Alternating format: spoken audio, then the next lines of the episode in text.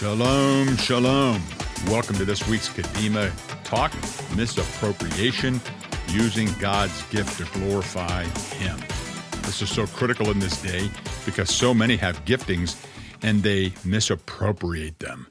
In Leviticus 6, starting in verse 2, it says, If someone sins and acts perversely, umah Allah in the Hebrew, which is to act unfaithfully, act treacherously, misappropriate, transgress, commit a trespass, to act covertly against God, or commits a misappropriation offense against Adonai by dealing falsely with his neighbor.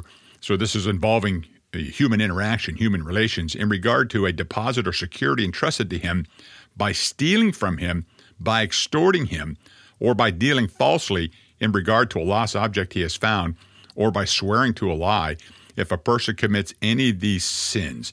Now, this is critical because as we read these verses, there's a profound exegesis revealed.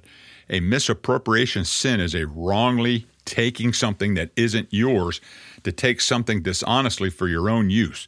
This can be items, ideas, dreams, material items, or things of the Spirit. To misappropriate the gifts Adonai has given you. Hasatan, the thief, misappropriates the giftings and blessings of God upon your life for his own purposes. Thereby, we sin against God. And of course, if you do this, if you're taking something uh, from another human being, another person who is made in the image of God, as recorded in Genesis 1:26, you're sinning against God as well as that person. As human beings created in God's image, we retain a piece of God in us.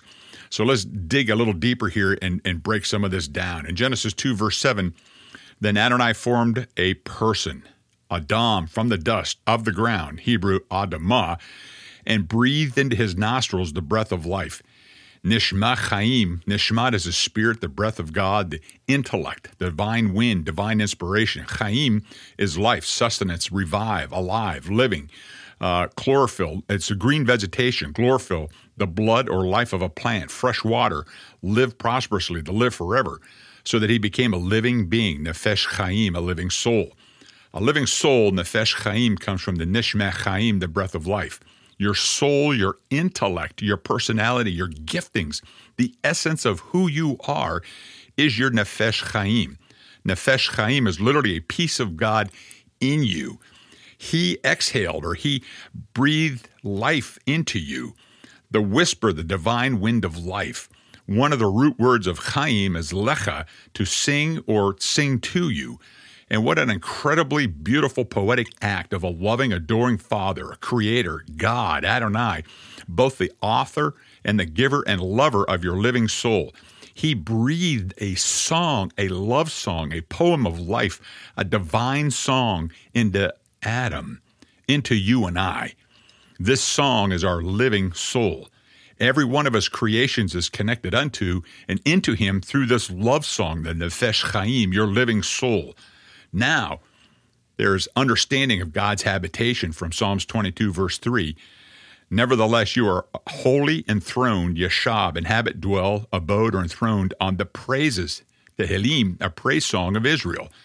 You are a praise song. You're created in his image. He knew your melody when it was made in secret. When you were being knit together, your song was known to him. Ruach HaKodesh, Kodesh is holy. Ruach is a compound Hebrew word. Ron is the first half of that word, music, and you guessed it, lecha, to sing.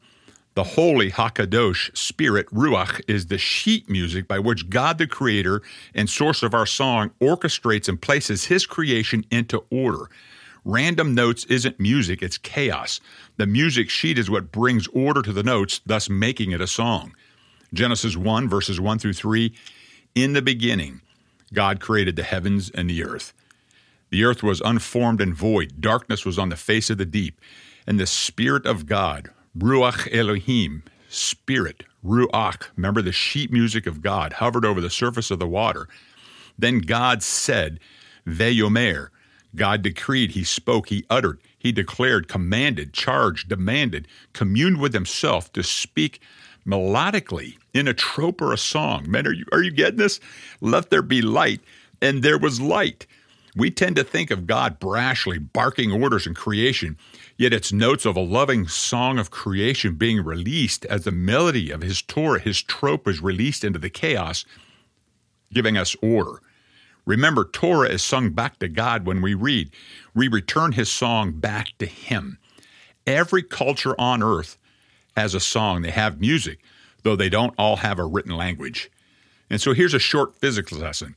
When you speak, your vocal cords and diaphragm vibrate, making frequencies, sound and wavelengths, sound waves. Music is the same. When you speak, multiple wavelengths or sound waves are issued. When you mix two frequencies together, you'll have the two originals, the two mixed, and an infinite number of harmonics that stretch on to eternity, forever, in perpetuity. It never ends. When God created the universe, He decreed, He uttered, He spoke His melody. He released the essence of Himself that made all creation.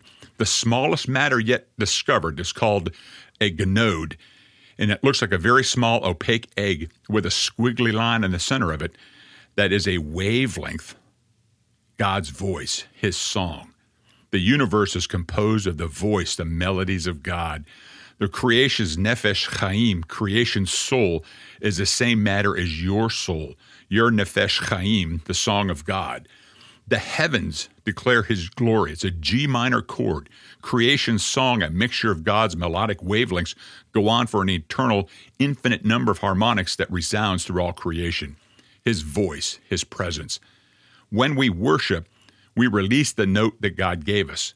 Through the Ruach, we become a melody, holy music that God is enthroned in, inhabits, dwells in, that ties into ancient songs of eternity, as well as the angelic host Yes, he also gave them a song. This is why worship is so powerful, so stimulating to your soul. Music is the essence of God in your living soul. When we soak in His presence in prayer and supplication, when we approach His majesty, strength, power, and splendor in trembling fear, we do so through our song, our Nefesh Chaim. We are to sing to Him a new song. What happens in heaven? We eyewitness accounts of heaven's activities in Revelation 15, starting in verse 2. I saw what looked like a sea of glass mixed with fire. Those defeating the beast, its image, and the number of its name were standing by the sea of glass holding harps which God had given them. They were singing the song of Moshe, the servant of God, and the song of the Lamb. Great and wonderful are the things you have done, Adonai, God of heaven's armies. Just and true are your ways, King of the nations. Did you hear that? Those who defeated the beast, Hasatan, are holding what? Harps, not swords, not machine guns, not grenades, not cannons, not nuclear weapons. They're holding harps. Why? Because in heaven, they are only doing one thing singing praises to God. Several different songs, but they're singing their notes, their Nefesh Chaim, God's love song, back into their Creator. There's no work in heaven. There's no careers. There's no agendas, no programs, no ministries, no sports, no cable, no hobbies, no Facebook, no jealousies, no arguing, no dysfunction, no exercise, no politics, no physical activities except one singing God's glory. This is how important, how critical praise and worship, music, and God's melody is in heaven, in all the universe. A mighty army from the people of Ammon, Moab, and Mount Seir was coming against Judah and King Jehoshaphat. The king commanded all the people to gather before the temple, and they sought the Lord with all of their heart and being. The Levites worshipped and played their instruments on the steps leading to the temple itself. The king and all the people cry out to God. In 2 Chronicles 20, starting in verse 13, all Yehuda stood before Adonai with their little ones, their wives, their children. Then, in the middle of this assembly, the spirit of Adonai came upon Yachzeel, the son of Zacharahu, the son of Benaiah, the son of Yeiel, the son of Mattaniah the Levi, from the descendants of Asaph. He said, Listen, all of Judah, you who live in Jerusalem and King Jehoshaphat, here's what Adonai is saying to you Don't be afraid or distressed by this great horde, for the battle is not yours, but God's. Tomorrow go down against them. They will be coming up by the ascent of Tzit, and you will find them at the end of the valley before the Ural desert. See the pattern? They seek God wholeheartedly, everyone, with broken, contrite hearts, with trembling fear of Adonai. Maybe they fasted, maybe it doesn't. It doesn't say, but it was commonly done in times of trouble. They're all gathered together in unity, in one accord, entire families seeking the presence of God. A word from God when the Ruach breaks out, and a word comes forth from God. Don't be afraid, the battle is God's. Second Chronicles 20, starting at verse 17. You won't even need to fight this battle. Just take your positions, Judah and Jerusalem, and stand still and watch how Adonai will deliver you. Don't be afraid or distressed. Tomorrow go out against them, for Adonai is with you. Jehoshaphat bowed his head with his face to the ground, while all Judah and the inhabitants of Jerusalem fell down before Adonai, worshiping Adonai. And the Leviim, the Levites from the descendants of the Kohathi and the descendants from the Korchi, stood up and praised Adonai, the God of Israel, at the top of their voices. They all worshiped and sang praises unto God, the absolute purest form of communication between you and God, to give back to Him the song that He gave you. When you do this, a supernatural power is released. It's intimate with Him, His presence, unlike any other way. Second Chronicles 20, verses 20 through 22. The next morning they rose early and went out to the Tekoa desert. As they left, Jehoshaphat stood and said, Listen to me, Judah, and you inhabitants of Jerusalem. Trust in the Lord your God, and you will be safe. Trust in his prophets, and you will succeed. After consulting with the people, he appointed those who would sing to Adonai and praise the splendor of his holiness as they went ahead of the army, saying, Give thanks to the Lord, for his grace continues forever. Then, during the time when they were singing and praising, Adonai brought a surprise attack against the people of Ammon, Moab, and Mount Seir who had come to fight Judah, and they were defeated. The army is defeated in their song. And it didn't say those who were professional singers, it says those who would sing. Did you catch this? How? God is enthroned there. It's his habitation from his dwelling place. From the melody of the song, he strikes and defeats the army that has come against him.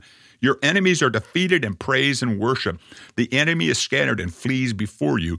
You are healed and restored in his presence. Psalms 103, verses 1 through 4 by David Bless Adonai, my soul. Everything in me, bless his holy name. Bless Adonai, my soul, and forget none of his benefits. He forgives all your offenses. He heals all your diseases. He redeems your life from the pit. He surrounds you with grace and compassion. So we've come back to the beginning. Why do people come against God? Why are we sick? Why doesn't everyone hear the voice of God? Why isn't everyone pressing into God? The things of God have been misappropriated. The giftings given to us have been stolen for personal use. Remember Leviticus 6, verses 2 and 3. If someone sins and acts perversely, commits a misappropriation offense against Adonai by dealing falsely with his neighbor involving human relations here, in regard to a deposit or security entrusted to him, by stealing from him, by extorting him, or by dealing falsely in regard to a lost object he has found, or by swearing to a lie, if a person commits any of these sins, they've sinned against God and each other.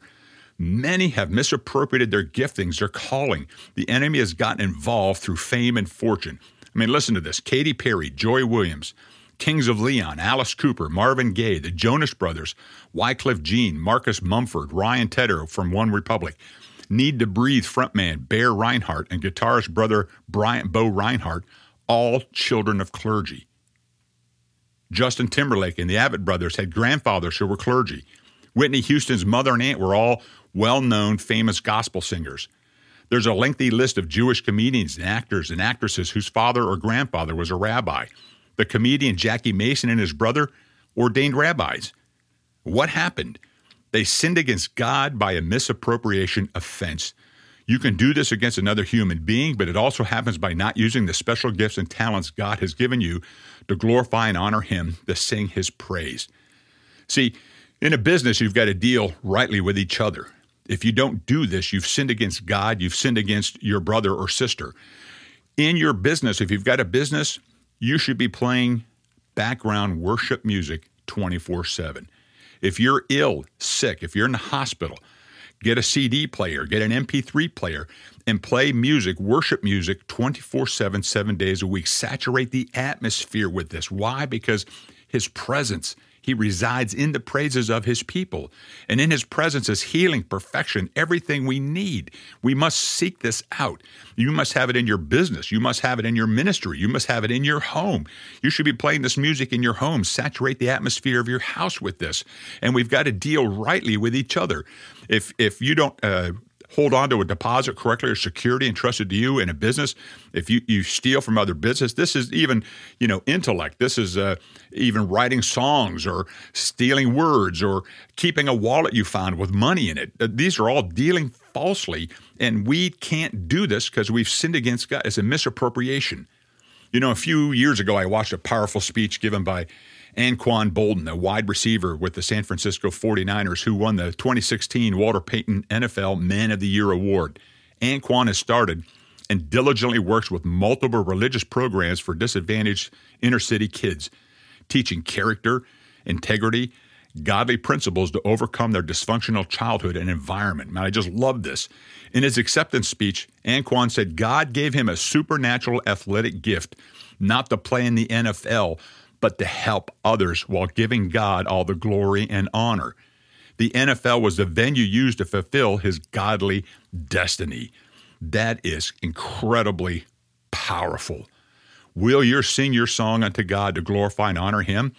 Or do you sing your song to glorify and honor you and the world? God has given you supernatural gifts. What are you doing with them? Are you misappropriating them? Are you squandering them? Uh, are you seeking to grow wealth in an empire? Or are you seeking to fulfill your destiny and calling in the kingdom of God and using these venues to get you there? I pray we're all like Anquan and use our giftings to glorify and honor God. Mishpocha, may the Lord bless you and keep you. Shalom.